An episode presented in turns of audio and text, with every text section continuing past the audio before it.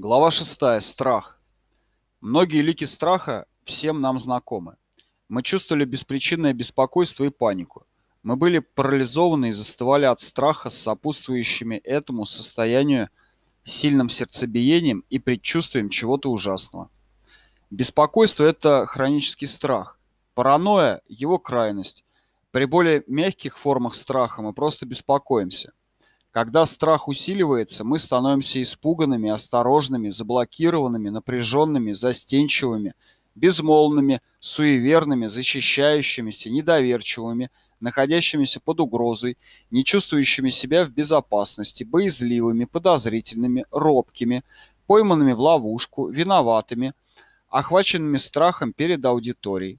Существует страх боли и страдания, страх жить, страх любить, страх близости, страх отказа, страх перед неудачей, страх перед Богом, страх перед адом, страх проклятия, страх нищеты, страх насмешки и критики.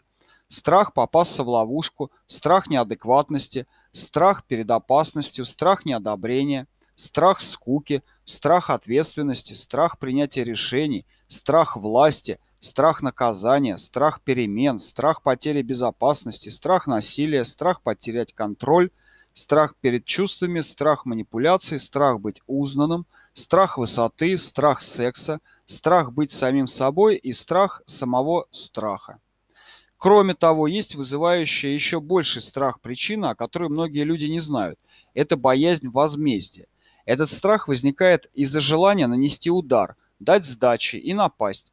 Отпуск... Отпуская страх, мы обнаруживаем, что за ним часто находится гнев по поводу самого страха. Одна только готовность отпустить страх и преодолеть его уже подводит нас к следующему уровню – гневу. Сам факт того, что мы можем противостоять этому сочетанию чувств страха и гнева и сдаться ему, мгновенно поднимает нас к уровню гордости и смелости. Страх публичных выступлений.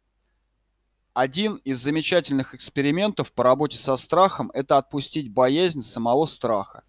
Когда мы перестаем бояться страха, то замечаем, что это просто чувство. На самом деле вытерпеть страх гораздо легче, чем депрессию. Это удивительно, но для человека, находящегося в тяжелом депрессивном состоянии, вновь появившееся чувство страха является хорошим знаком. Лучше переживать страх, чем безнадежность. Чтобы понять, как страх укрепляет сам себя, нам нужно остановиться и посмотреть на один из законов сознания. То, что удерживается в уме, имеет тенденцию проявляться. Это значит, что любая мысль, которая неизменно удерживается в уме и которую мы постоянно наделяем волевой энергией, имеет склонность воплощаться в нашей жизни в соответствии с той формой, в которой ее удерживал наш ум.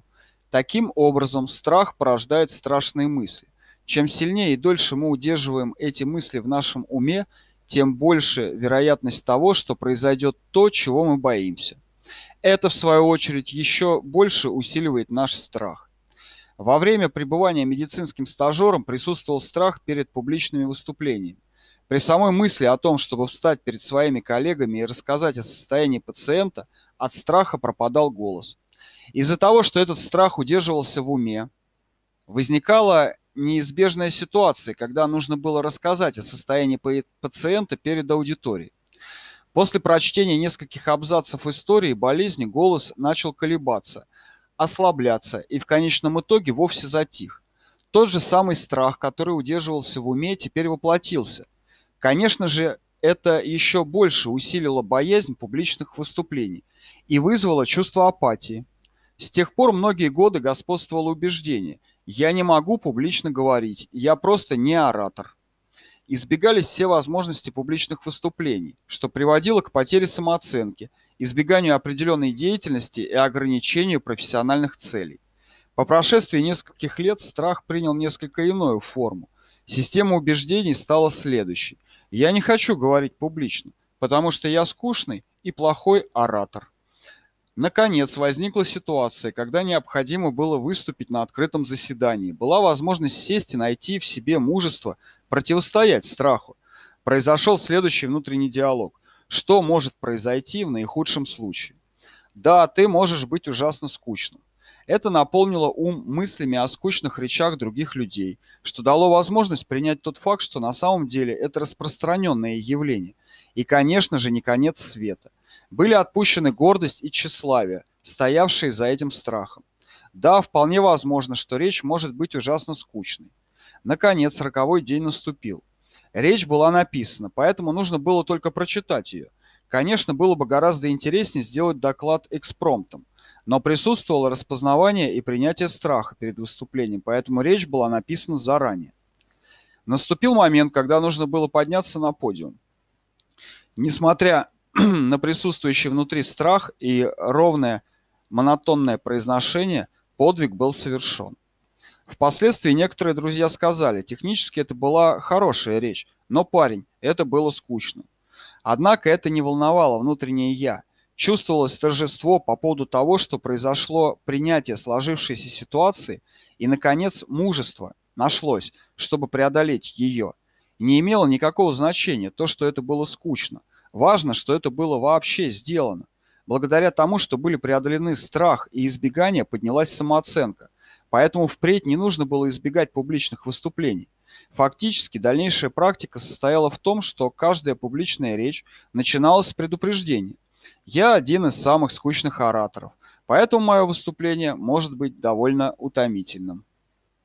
Удивительно, но это вызывало смех у аудитории. Смех этих людей означал принятие нашей общей человеческой природы, поэтому все подобные страхи прошли. Было обнаружено, что в публичных выступлениях ценен юмор.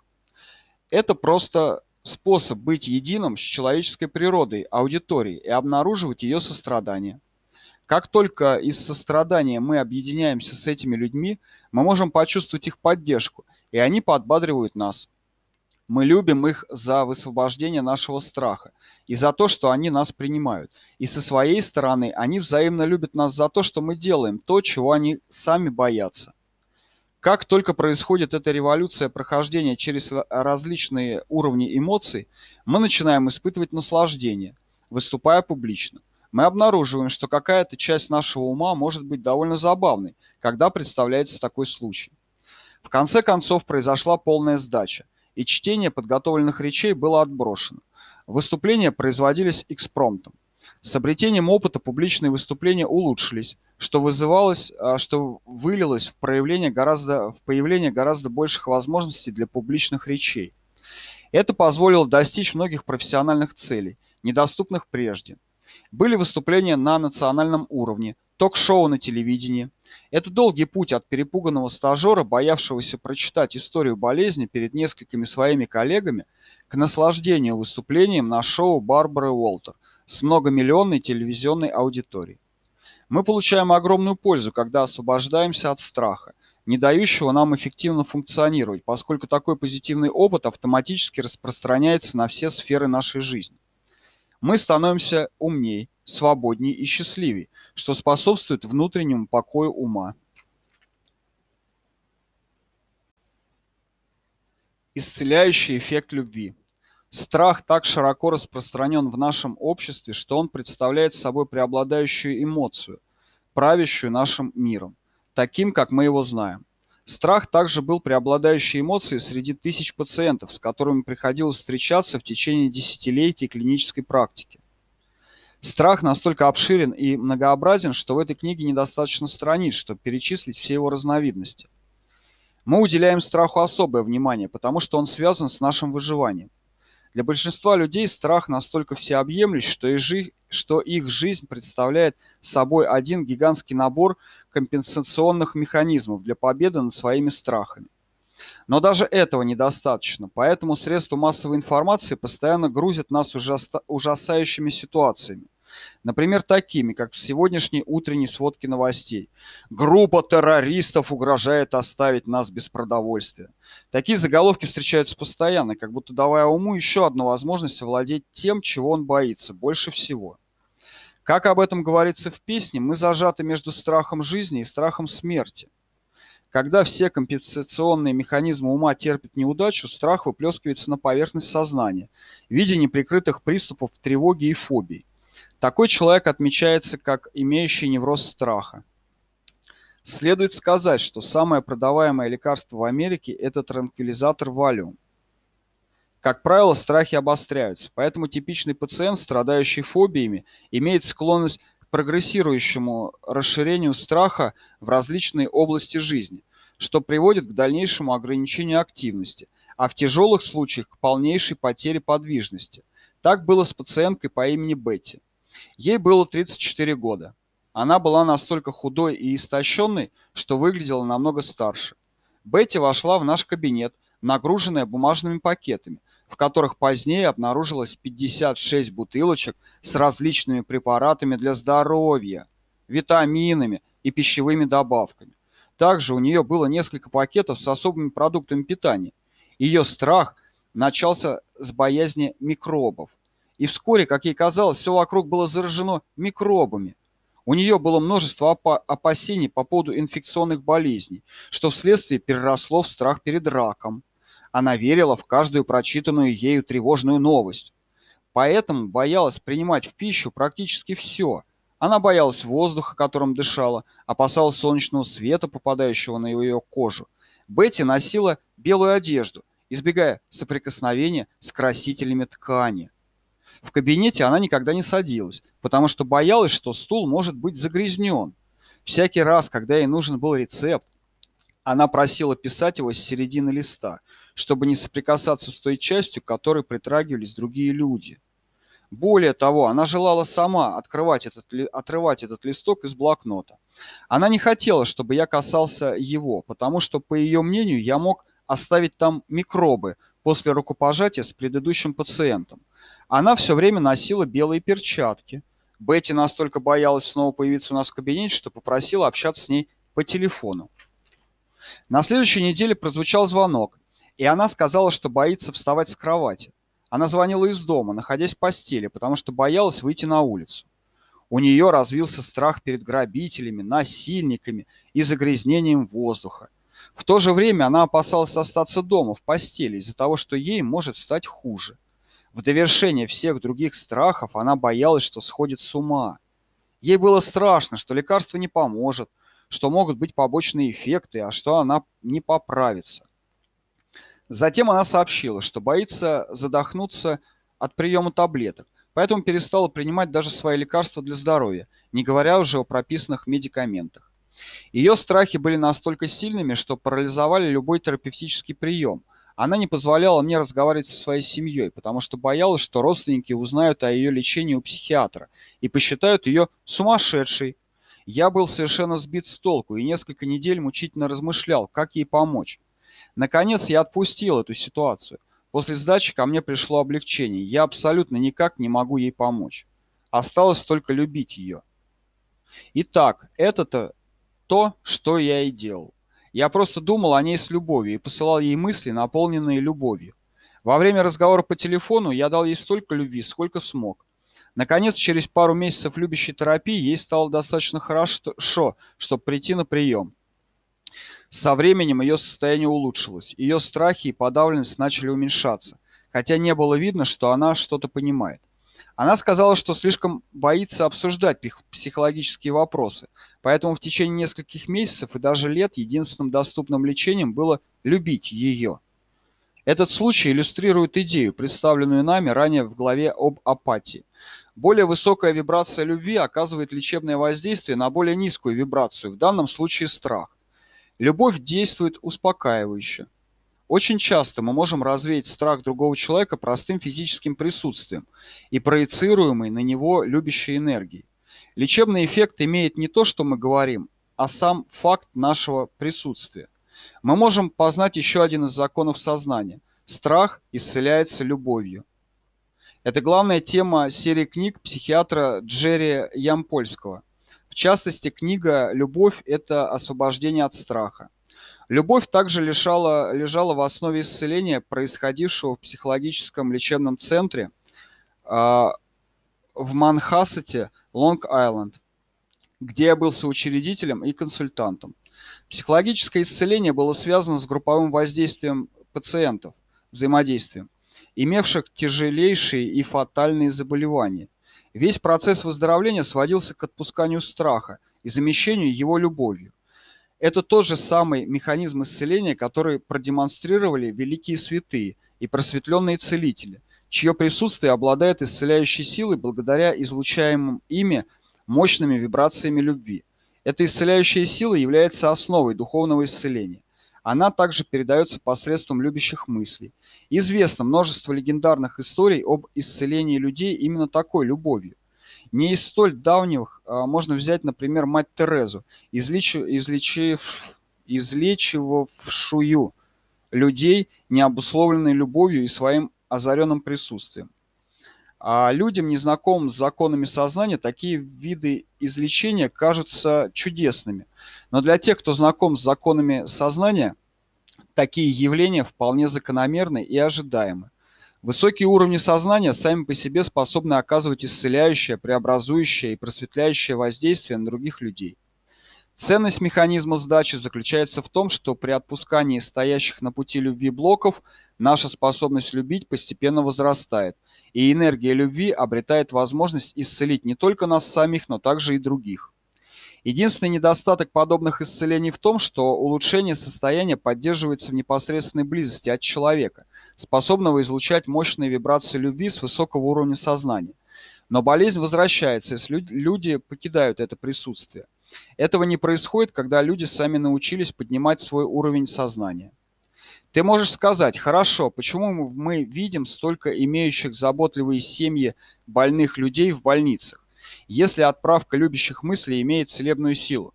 Почему любовь семьи не исцеляет пациента?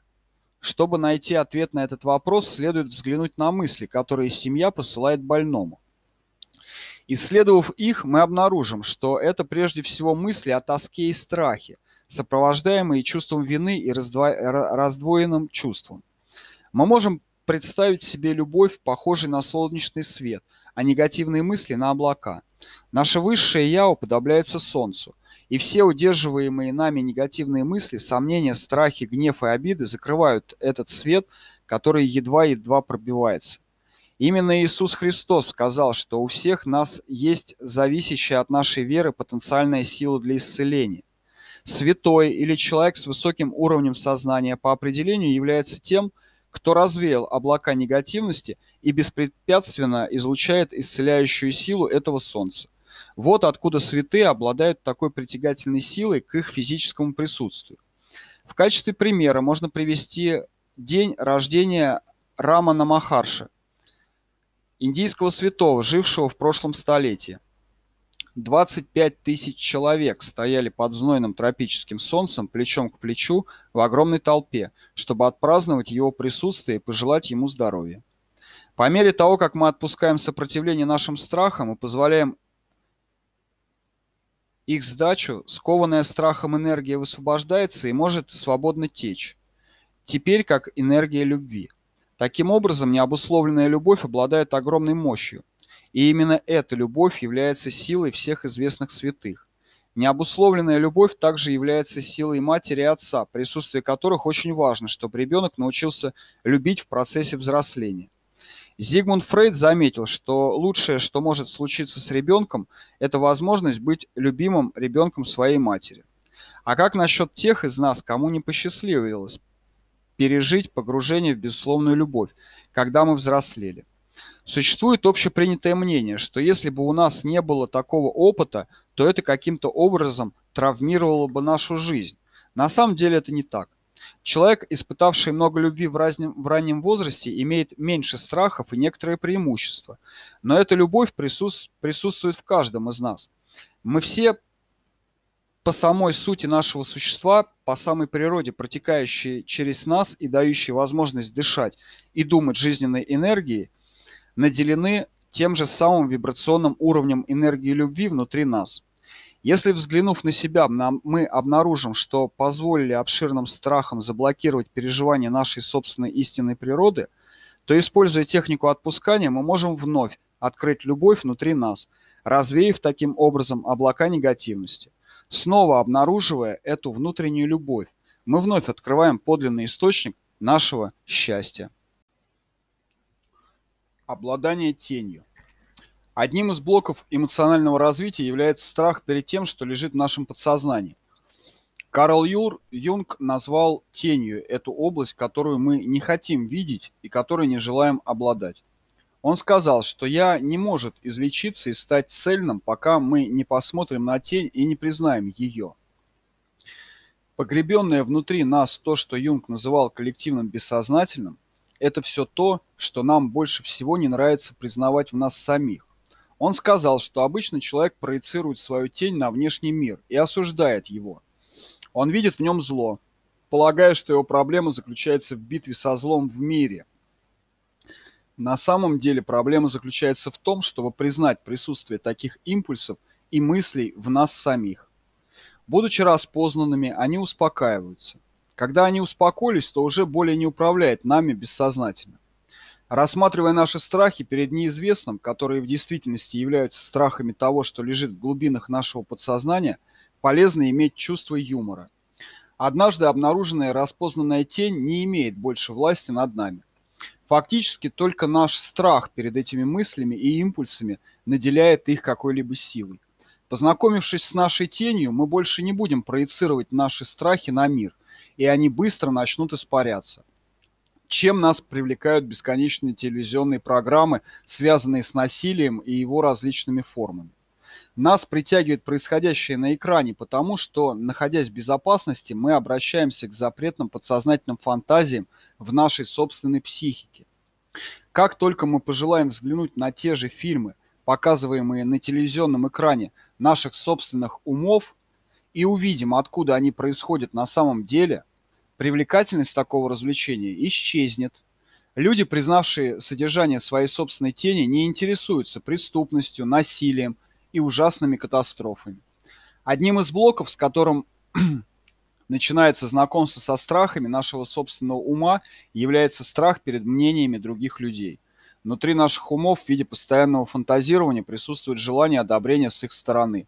Мы отождествляемся с мнением других, в том числе с мнением авторитетных деятелей, и представляем его таким образом, будто слышим это как наше собственное мнение о себе. Поэтому, глядя на наши страхи, хорошо помнить, что Карл Юнг рассматривал этот резервуар запретного внутри нашей тени как часть коллективного бессознательного. Термин «коллективное бессознательное» говорит о том, что эти мысли и фантазии есть у всех. Никто из нас не отличается уникальностью, когда речь заходит о том, как мы символизируем наши эмоции. Каждый из нас тайно питает страх того, что он глуп, уродлив, нелюбим и безуспешен.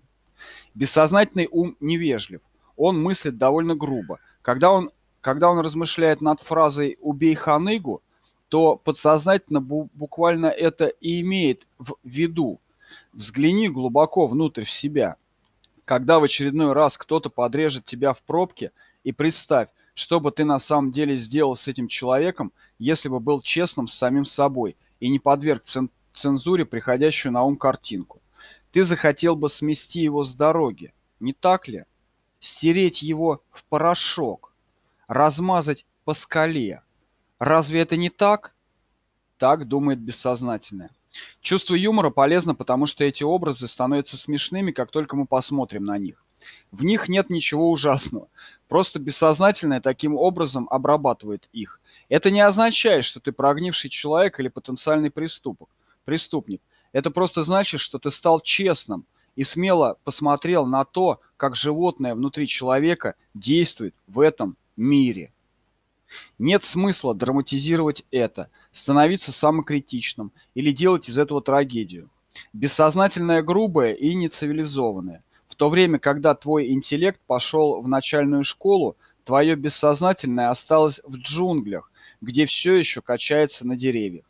Рассматривая свою тень, ты не тратишь время на то, чтобы стать ханжой или быть брезгливым. Это не время для буквального восприятия бессознательного, потому что символы бессознательного – это просто символы, которые примитивны по своей природе. Сознательная работа с ними позволяет им наделить нас силой, а не подавлять нас. Требуется много энергии, чтобы удерживать тень в подсознании и подавлять множество страхов.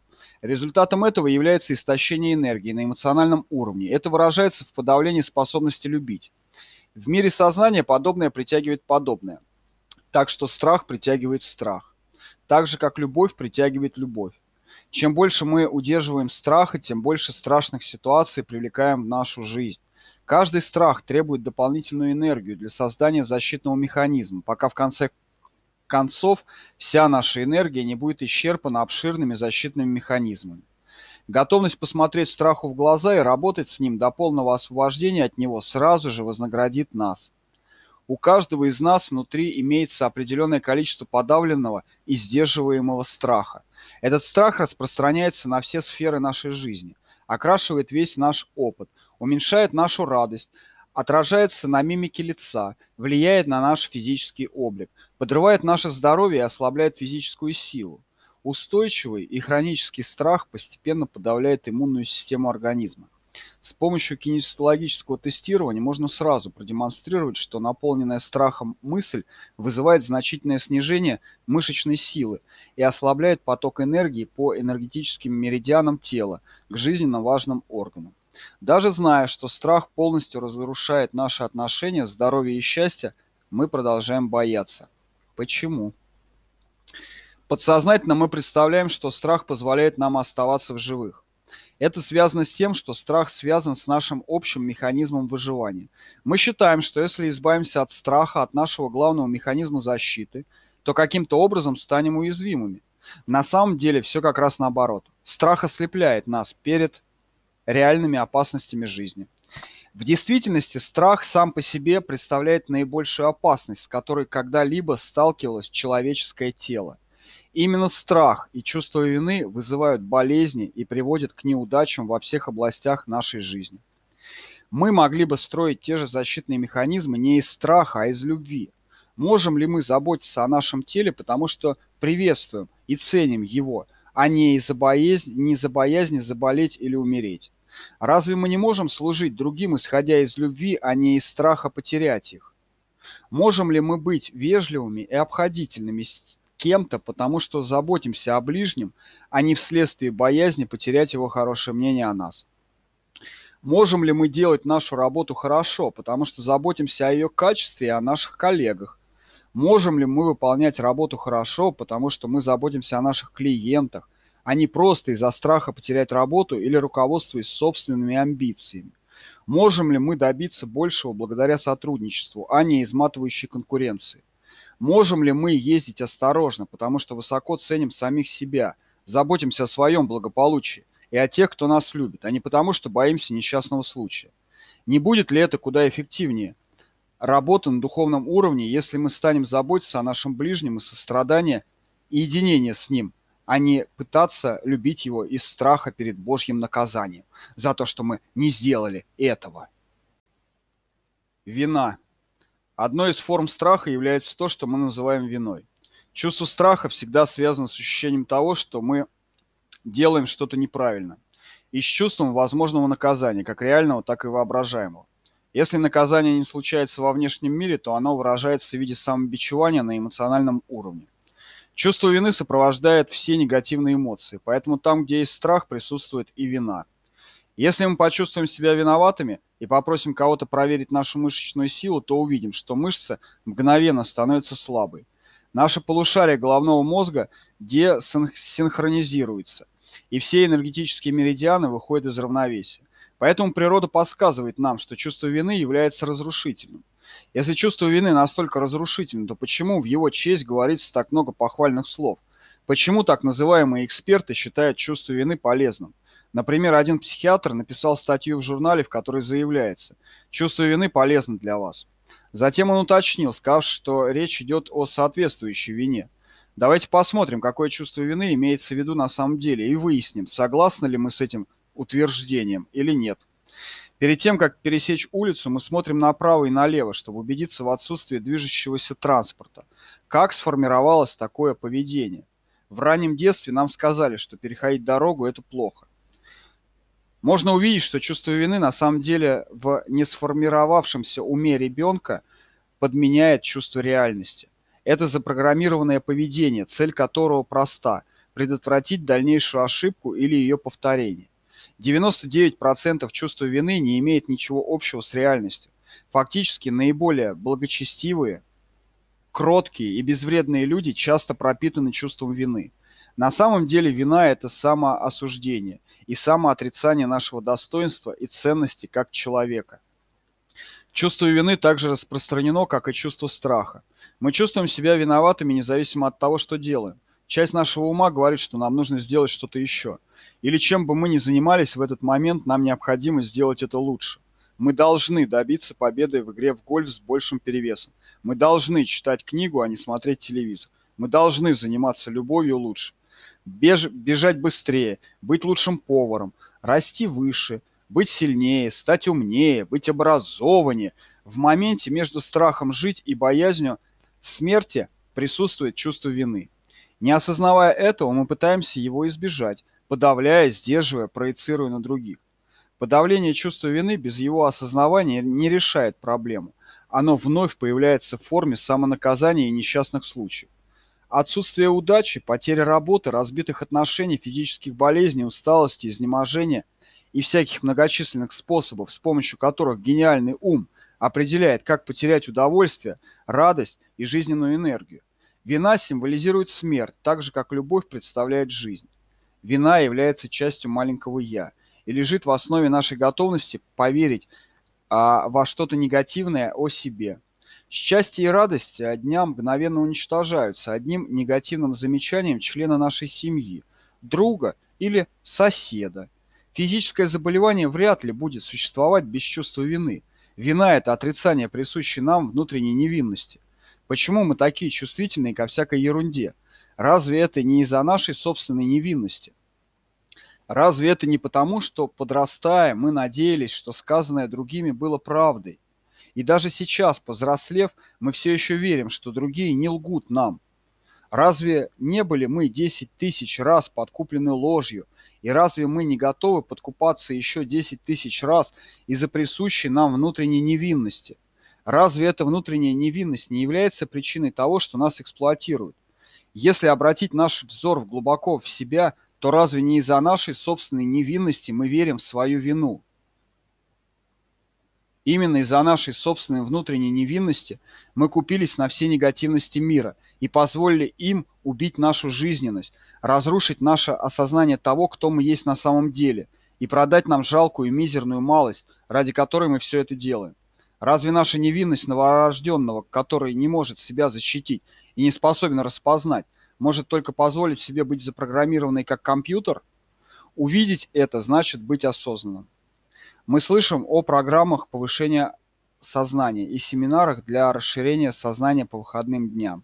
Для чего это? Чтобы получить новые сложные формулы? Чтобы запрограммироваться чужой идеей о мистической истине? Большинство программ, посвященных сознанию, сводятся к следующему важному замечанию.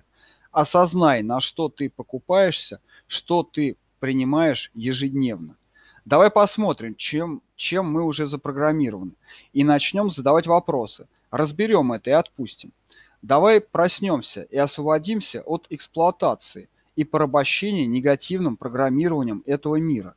Мы увидим все как есть.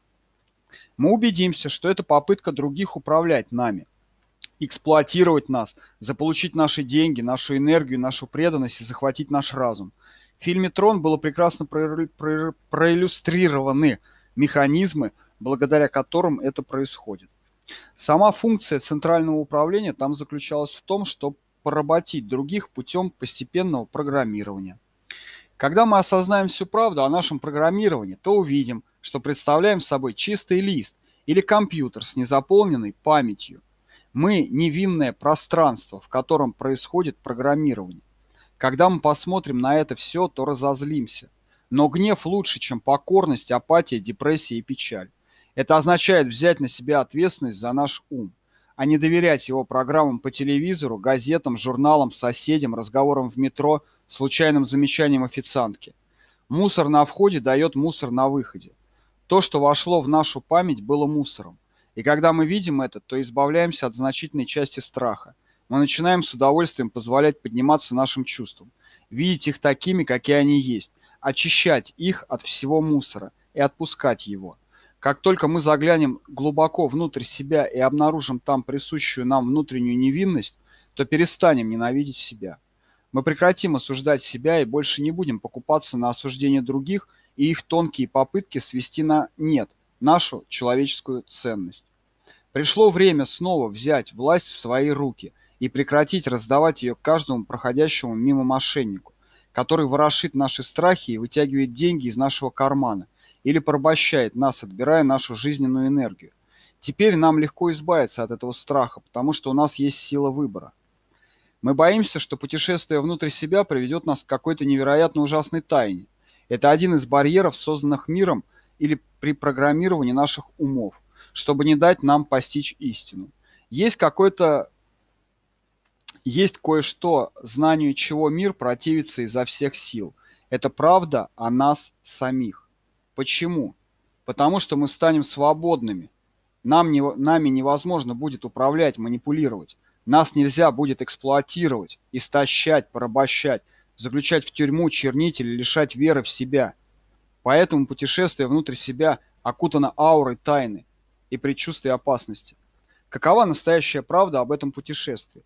Подлинная правда заключается в том, что когда мы движемся вовнутрь и отбрасываем одну иллюзию за другой, одну ложь за другой, одну негативную программу за другой, то нам становится все легче и легче. Осознавание присутствия любви становится все сильнее и сильнее. Мы будем чувствовать себя все лучше и лучше. Жизнь постепенно становится все более безусильной. С начала времен каждый великий учитель советовал обратиться вовнутрь и найти истину потому что истина о том, кто мы есть на самом деле, освободит нас. Если бы то, что находилось внутри, было чем-то наполненным чувством вины, чем-то прогнившим, злым и негативным, то все великие учителя не говорили бы обратить наш взор вовнутрь себя. Наоборот, они сказали бы нам избежать этого любой ценой. Мы обнаружим, что все называемое в мире злом находится на поверхности. Все это лежит на самом верху, в поверхностном тонком слое. За этой ошибочной точкой зрения прячется незнание. Мы не испорченные, мы просто невежественные. По мере освобождения от страха вины и сопровождающей его энергии начинают исчезать физические заболевания и их симптомы. В форме повышенной самооценки возвращается способность любить себя, и вместе с ней приходит любовь к другим. Освобождение от чувства вины возобновляет приток жизненной энергии. Есть множество впечатляющих свидетельств этому среди людей, идущих религиозным путем. Известно много примеров внезапного освобождения от чувства вины благодаря практике отпускания, что приводило к тысячам случаев выздоровления от серьезных и прогрессирующих заболеваний. Это никак не зависело от религиозных убеждений людей. Важно отметить, что смягчение чувства вины сопровождается возрождением жизненной энергии, благополучия и физического здоровья. Когда дело доходит до исцеления самих себя и улучшения нашего эмоционального здоровья, мы видим, какую цену платили за то, чтобы быть параноиками. Мы начинаем осознавать всех торговцев виной в нашей жизни и их вредное влияние. Мы можем спросить себя, не могли бы мы достичь той же мотивации или поведения, исходя из любви, а не из-за страха или вины? Является ли чувство вины единственной причиной, по которой мы не нападаем с кулаками на нашего соседа, Почему не может быть так, что мы отказываемся побить соседа из-за любви к нему, как к ближнему, который по своей сути невиновен и который пытается развиваться, но, не, но может ошибаться, как это делали мы сами? Не, бы, не было бы следования религиозным учениям, какими бы они ни были, эффективнее, если бы это делалось исходя из любви и признательности, а не из-за чувства вины и страха. Мы можем задать себе вопросы – Зачем вообще нам нужно чувство вины? Каким образом оно может служить нам? Неужели мы настолько глупы, что ведем себя исходя только лишь из чувства вины? Неужели мы так неосознаны? Не может ли сострадательное внимание к чувствам других заменить вину в качестве мотивации для соответствующего человеческого поведения? Рассматривая эти проблемы и замечая их социальное происхождение, мы видим, что период Средневековья еще далек от завершения. Просто инквизиция приняла новые и более тонкие формы жестокости. Мы невольно под, подкуплены системой негативности, которая управляет планетой в настоящее время. Сделать что-то неправильное, обвинить кого-то, не является ли это на самом деле одной из форм жестокости? Мы позволили другим программировать нас, используя методы самобичевания, и мы видим, что в ответ мы, в свою очередь, заманили других людей, чтобы те страдали от чувства вины – мы разрешили манипулировать нами, используя чувство вины, и мы разворачиваем этот же механизм на других, чтобы попытаться контролировать и эксплуатировать их.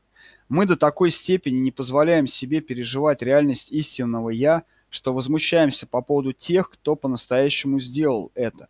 Мы негодуем по поводу их жизненной энергии в тех областях, где мы чувствуем себя инвалидами. Эта отрезвляющая правда отражается в истории человека, который идет по пляжу и встречает рыбака с ведром, до половины наполненными крабами.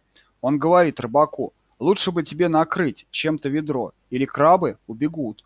«Спасибо, в этом нет необходимости», — ответил мудрый рыбак. «Смотрите, когда один из крабов ползет по стенке ведра, чтобы выйти, другие крабы хватают его и тянут вниз. Так что мне не нужна никакая крышка. По мере нашего отпускания негативности нам становится легче.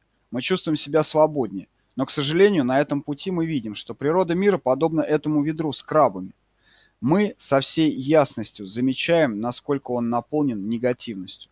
Полностью осознав цену, заплаченную за проданный нам товар, скорее всего, мы почувствуем гнев и сильное желание освободиться от ограничений всей этой негативности.